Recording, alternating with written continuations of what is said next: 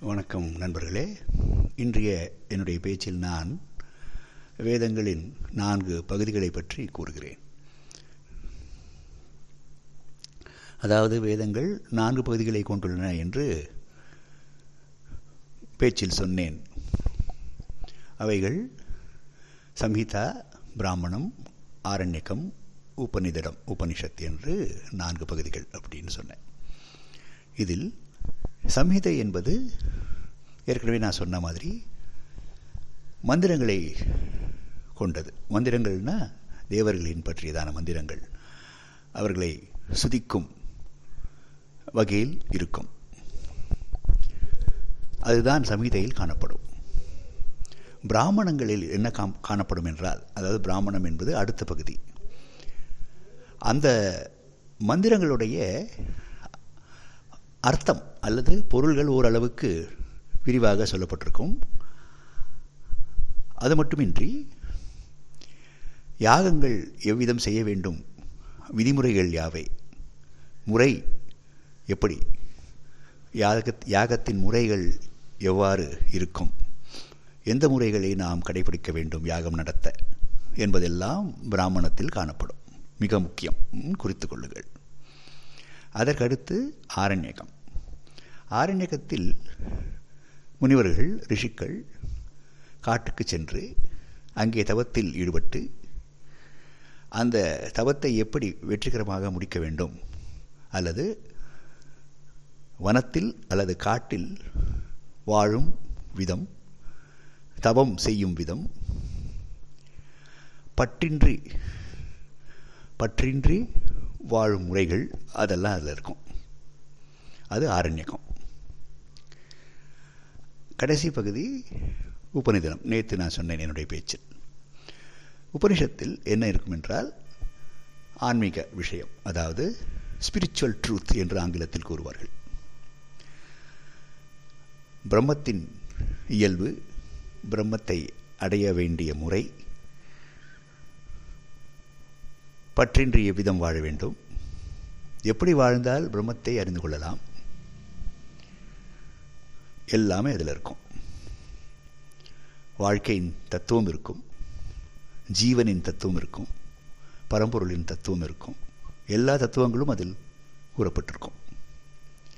சில ஆதாரங்களுடன் கூறப்பட்டிருக்கும். உவமைகள் நிறைய இருக்கும். உபமா என்று சம்ஸ்கிருதத்தில் சொல்வார்கள். சிமிலி அப்படின்னு ஆங்கிலத்தில் கூறுவார்கள். நிறைய உவமைகள்லாம் உபரிதரங்களில் காணப்படும். ஏனென்றால் நாம் எளிதாக புரிந்து கொள்ள வேண்டும் என்ற ஒரு முயற்சியில் ஈடுபட்டார்கள் ரிஷிக்கள் அப்படி இருந்தும் கூட உபநிதிரங்களின் தத்துவங்கள் புரிந்து கொள்வது கொஞ்சம் கடினம்தான். அதைத்தான் நான் முன்பொரு பேச்சில் சொன்னேன். பகவத்கீதையில் கிருஷ்ண பகவான் எளிமையாக நமக்கு கொடுத்திருக்கிறார் என்று. ஆக இந்த நான்கு பகுதிகளை சொன்னேன் இல்லையா? நான்கு பகுதிகளில் காணப்படும் விஷயங்களை பற்றியும் நான் சொன்னேன் அல்லவா? இந்த நான்கு பகுதிகளில் எது முக்கியமான பகுதி என்கின்ற சந்தேகம் உங்களுக்கு போகிறோம் அந்த சந்தேகம் வருவது சரிதான். கண்டிப்பாக உங்களுக்கே பதில் தெரிந்திருக்கும். கடைசி பகுதி.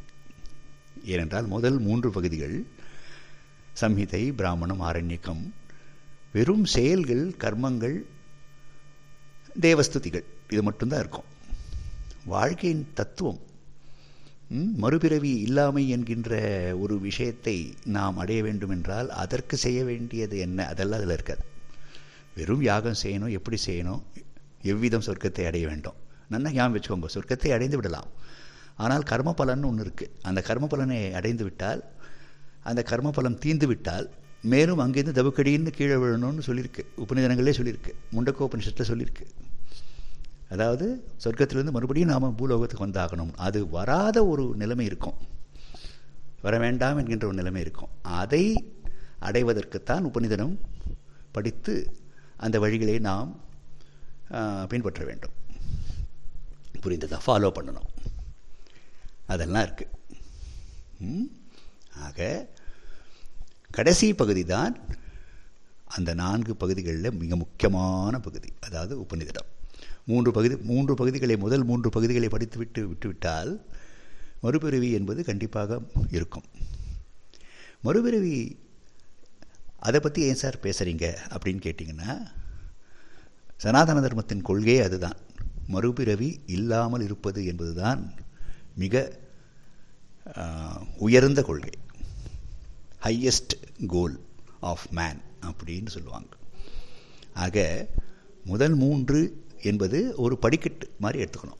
ஒரு step step to attain the highest அதாவது உயர்ந்த அந்த கொள்கையை அடைவதற்கு ஒரு ப ஒரு படிக்கல் மாதிரி ஒரு படிக்கட்டு மாதிரி நினச்சிக்கணும். எதை? முதல் மூன்று பகுதிகளை. சம்மிதை பிராமணம் ஆரண்யகத்தை.